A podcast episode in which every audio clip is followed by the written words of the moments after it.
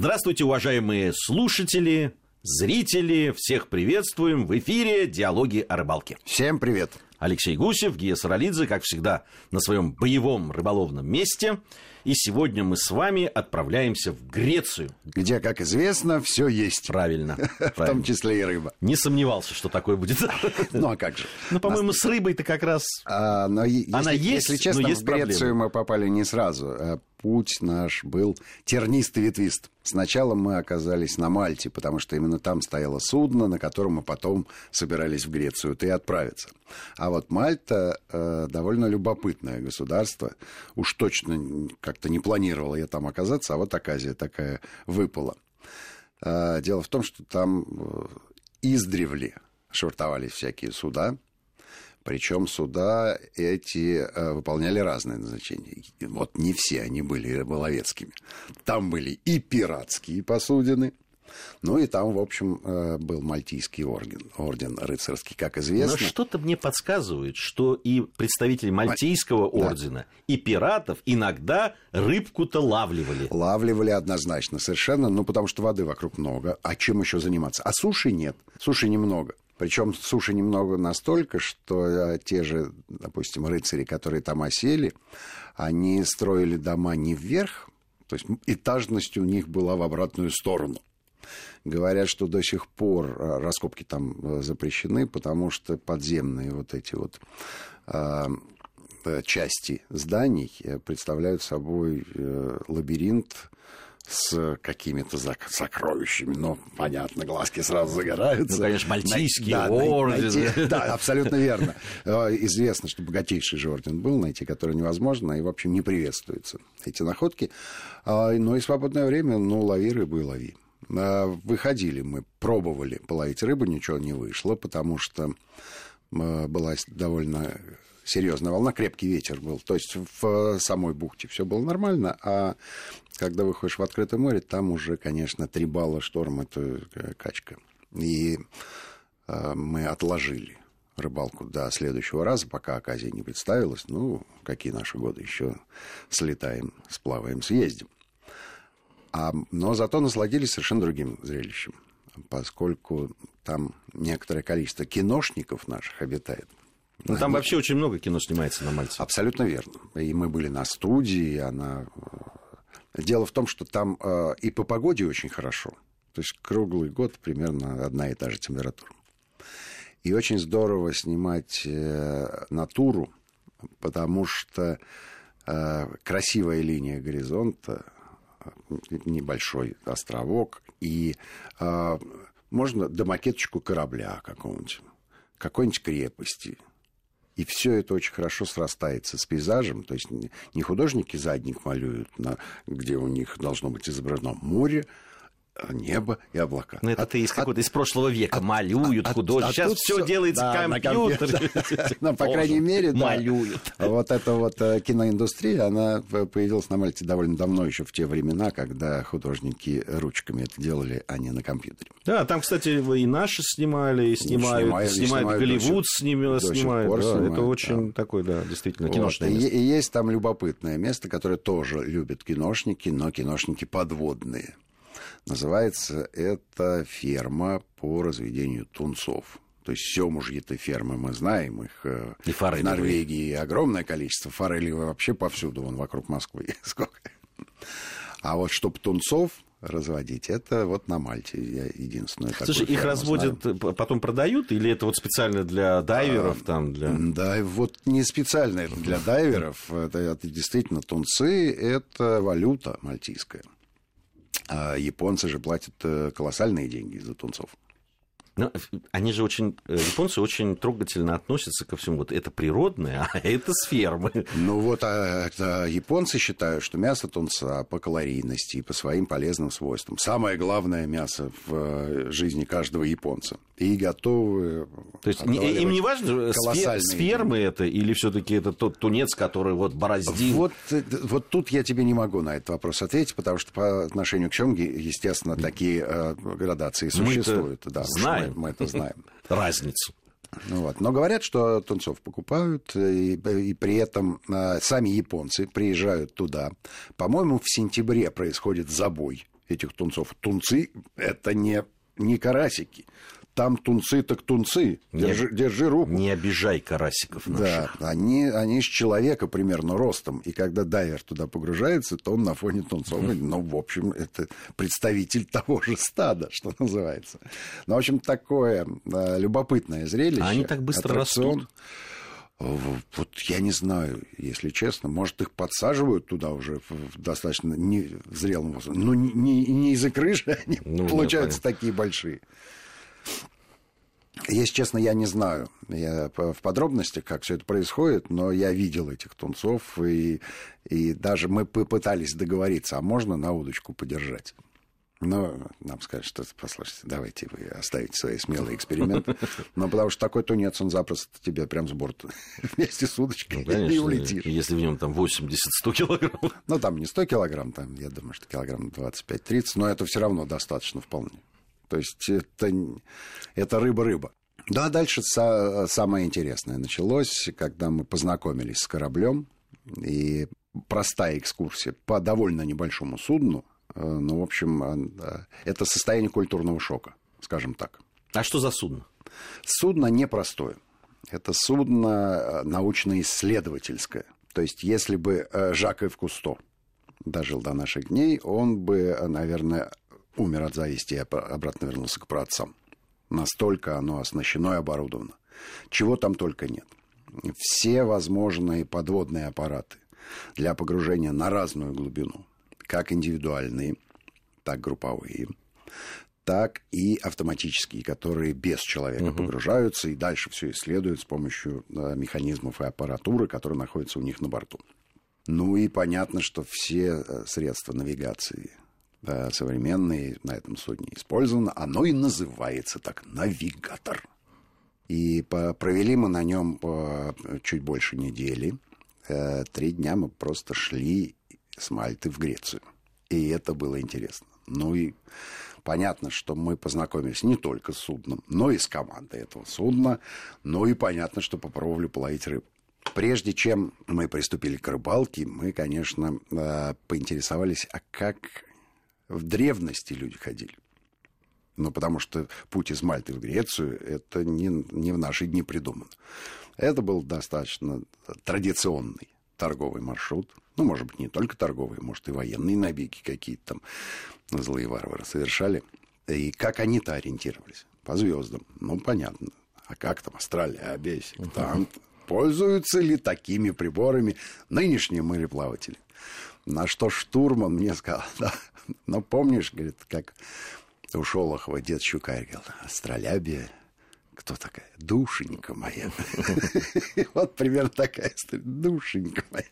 То есть нет у них ни секстанта, ни астролябии. Тем не менее, некоторое количество э, людей на борту. Кстати, команда состояла такая пестрая, многонациональная. Э, часть была с Мальтой, был итальянец с Украины, капитан и два его помощника – и еще какой-то человек, не помню, какой национальности, но тоже, в общем, по-русски он не говорил. Грузин.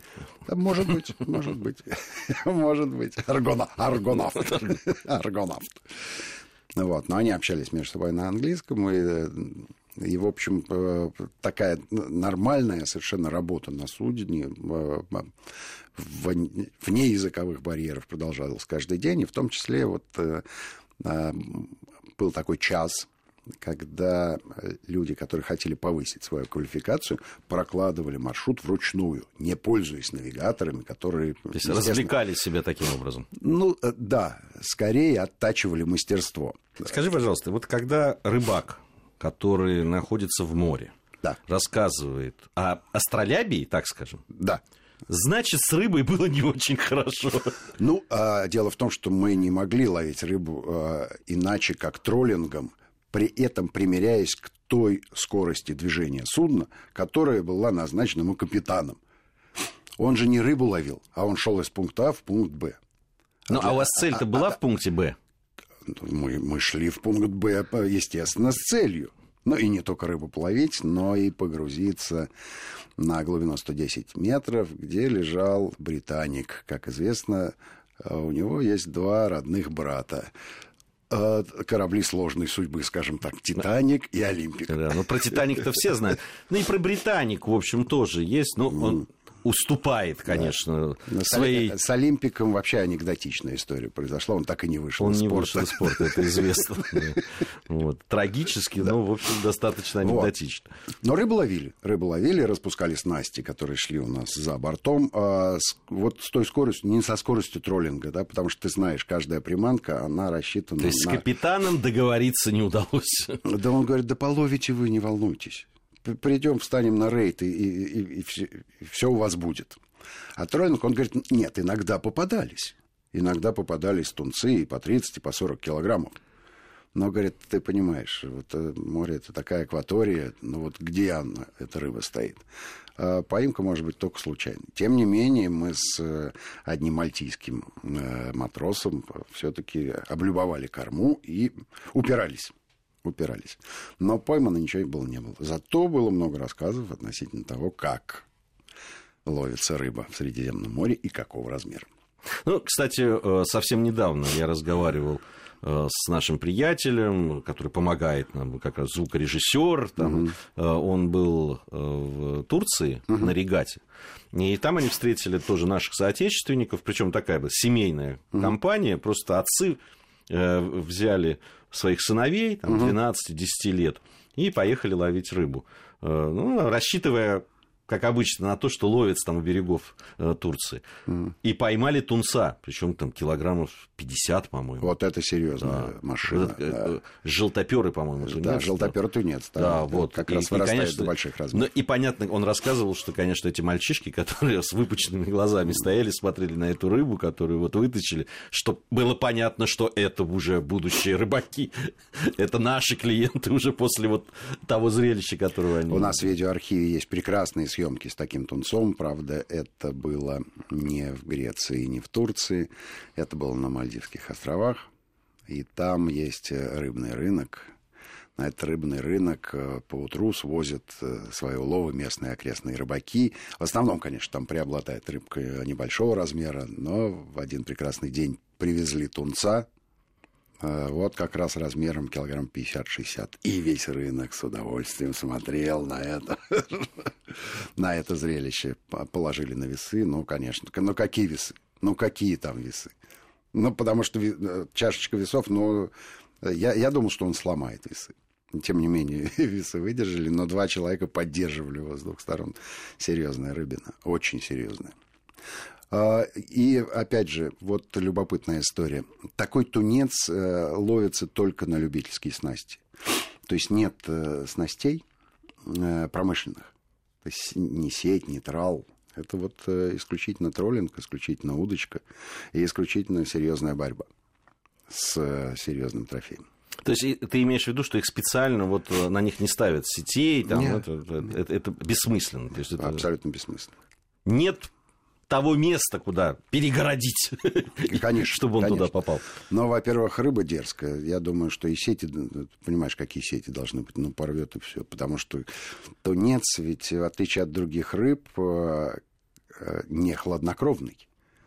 У него температура тела на 2-3 градуса выше, Но чем Я так понимаю, воды. За, за счет его как раз вот этой энергии. Абсолютно энергии. верно. Абсолютно верно. Поэтому у него адреналин изначально присутствует в организме. Он дерзкий, он упорный он боец, и, соответственно, вот э, результат, э, когда ты э, тунца ловишь, что он, в общем, не сравнится, наверное, ни с какой другой рыбой. Ну, о тунцах мы еще отдельно поговорим с тобой обязательно в рамках нашей программы. Сейчас же нам надо прерваться. Новости у нас. Затем мы вернемся в студию, продолжим наш рассказ. Алексей Гусев и Гия Саралидзе. Продолжаем нашу программу. Алексей Гусев, Гия Саралидзе, по-прежнему в студии Вести ФМ. Идем с Мальты в Грецию. Идем, уже пришли. пришли, наконец, в да. Грецию. Но на самом деле мне хотелось бы э, одну маленькую подробность рассказать, которая произвела на меня э, весьма сильное впечатление. Дело в том, что для того, чтобы пройти в нужную часть Греции, мы проложили наш маршрут таким образом, чтобы он прошел через Каринский пролив. Мы могли пойти и другим путем, но капитан сказал, что если у вас есть такая возможность, обязательно ей воспользуйтесь. И ты знаешь, я э, правдивости его слов убедился, когда мы по этому проливу прошли. Это э, ручками сделанный канал, Каринский канал, который э, начали строить, э, по-моему, то ли в шестом, то ли в седьмом веке нашей эры. А закончили строительство. В девятнадцатом, по-моему. Да, в 1862, по-моему, году. Ну, в честь отмены, э, в честь отмены крепостного права на Руси. Скажи, пожалуйста, догадываешься ли ты причину, по которой этот долгострой тянулся столько времени? Я думаю, недофинансирование. Абсолютно верно. Абсолютно верно. Мы-то знаем. Уж мы-то знаем, да. Да, с нашим опытом действительно недофинансирование. И причем и англичане, и французы, ну, понятно, и греки, и древние, и современные, все там участвовали. А, и, да, и, по-моему, закончилось это все тем, что какой-то греческий анасис, там, типа миллионер, вот он, наконец, последние там метры этого канала сделал. Ну, и вся слава ему да, да, да, да. Красивое, я тебе хочу сказать, сооружение, очень симпатичное. А, он довольно длинный, 6 километров. Вот, и мы одного из операторов на такси послали. Там есть мостик с одного берега канала на другой. И он сверху снимал нас, а мы снизу, значит, махали им руками. Получились очень красивые съемки, красивый кадр, была хорошая погода. Ну и, наконец, мы э, вплотную подошли к цели нашей экспедиции, остров Кеа. А, не могу сказать, что, что что-то выдающееся. Хотя туристы любят туда приезжать, потому что очень тихо. Островок небольшой, компактный. Там, как и положено каждому греческому острову, есть на что посмотреть, конечно. Конечно, есть. Акрополь какой-нибудь. Нет, лев там, лев э, вырезанный, значит, из камня, и все с ним фотографируются. До льва довольно долго топать. Ну, ну все топают, и, и в общем, фотки, Не, ну, а если бы он был рядом, оставляют. это было бы неинтересно, ты же понимаешь. Да, ну и вот самая главная достопримечательность, я думаю, этого острова, то, что рядом с ним затонул Британик. И э, всерьез греческое правительство рассматривает вопрос относительно того, чтобы сделать такой тур подводный то есть э, привезти туда большой батискаф, большую подводную лодку, которая погружалась бы на Британик. Ну, потому что 110 а метров... Это 110, э, да, вот любопытно, 110 метров в глубину, и сам-то он 110 метров в длину. Получается. То есть, если Такой бы... серьезный объект. Да, если его поставить. Если его поставить, то, наверное, кусочек кормы или носа мог бы над поверхностью воды оказываться. Вот. Ну и э, пока, пока это все в проекте, но довольно серьезно об этом говорят. Э, любопытная судьба этого британика. Дело в том, что он принадлежит... Это частная собственность одного из э, английских коллекционеров. Каким-то образом он купил. Уже затонувший? Уже затонувший объект он купил просто себе. Все продается а, в этом Абсолютно мире. верно. А воды — это территориальные воды Греции. Для того, чтобы... Коллизия. Ты понимаешь, да? То есть минимум два разрешения нужно для того, чтобы на этот британик взглянуть. А для того, чтобы взглянуть на рыбный рынок, никаких разрешений не нужно. Идешь и смотришь. Но нам-то, конечно, было любопытно, потому что погружение э, происходит э, не каждый день и занимает всего час. Да, потому что больше не получается там по разным техническим соображениям. А весь световой день мы бродили по острову, и, естественно, с утра мы отправились на рыбный рынок просто для того, чтобы посмотреть, а что же Ловит. ловится, конечно. Ну, ты, наверное, знаешь стандартный набор средиземноморских рыбаков. Ну уж барабулька-то точно там Однозначно, совершенно барабулька.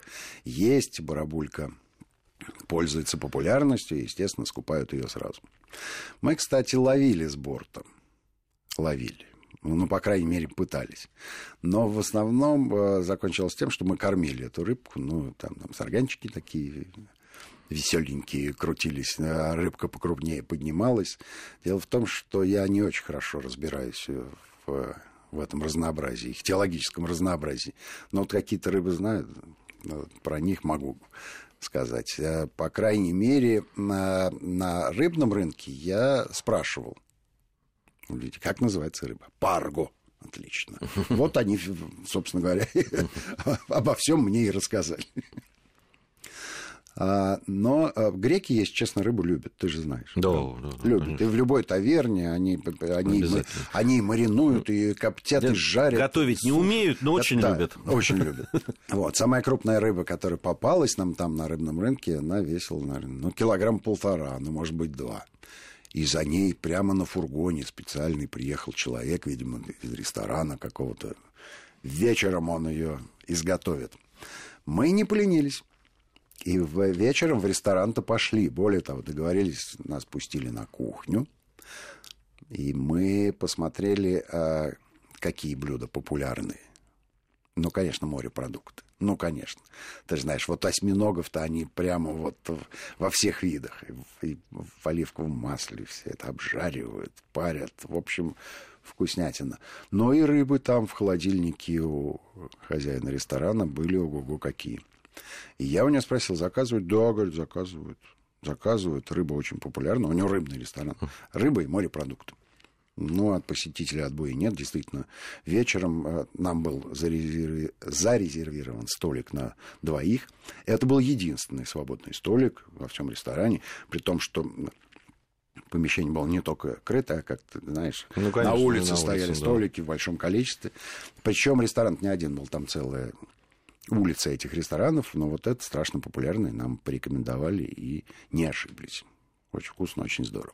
Ну, там тоже, наверное, как и во многих э, приморских таких городках, э, ресторанах, э, Э, что поймали в этот день, вот что свежее, то и готовят. Fish Там нет такого, day, то, что да, называется. Да, да, такого нет Рыба дня. постоянного меню, потому что ну, могут просто не при... в этот раз не попалось, да, поэтому... Да. Но зато ты знаешь, что это да. все свежее, что это вот э, выловили и абсолютно вот приготовили. Абсолютно справедливо. Ну и, наверное, пришло время рассказать про погружение, потому что именно за этим мы туда шли. И я могу сказать, что мое впечатление первое было очень острым и ярким, но сейчас вот какое-то время прошло, оно все равно запомнилось. Это как слетать в космос.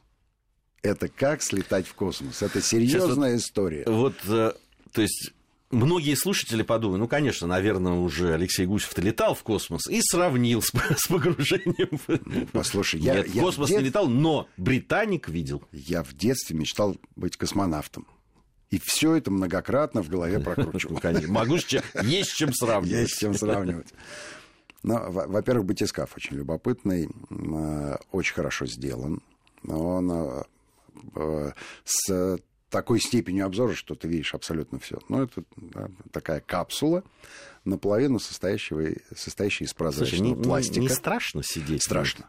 Честно могу сказать, страшно. Особенно в первый момент, когда э, этот аппарат начинает погружаться, над тобой вода смыкается, и ты понимаешь, что внизу, а ты же все видишь, да?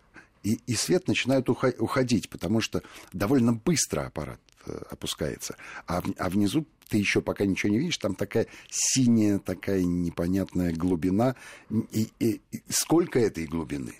И что там тебя ждет? Синяя бездна. Бездна, бездна синяя.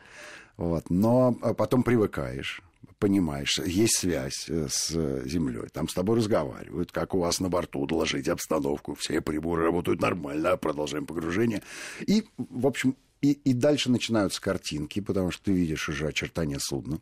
Вокруг судна, как и положено, огромное количество рыбы, потому что это единственный серьезный большой объект на довольно плоском, да, ровной поверхности дна.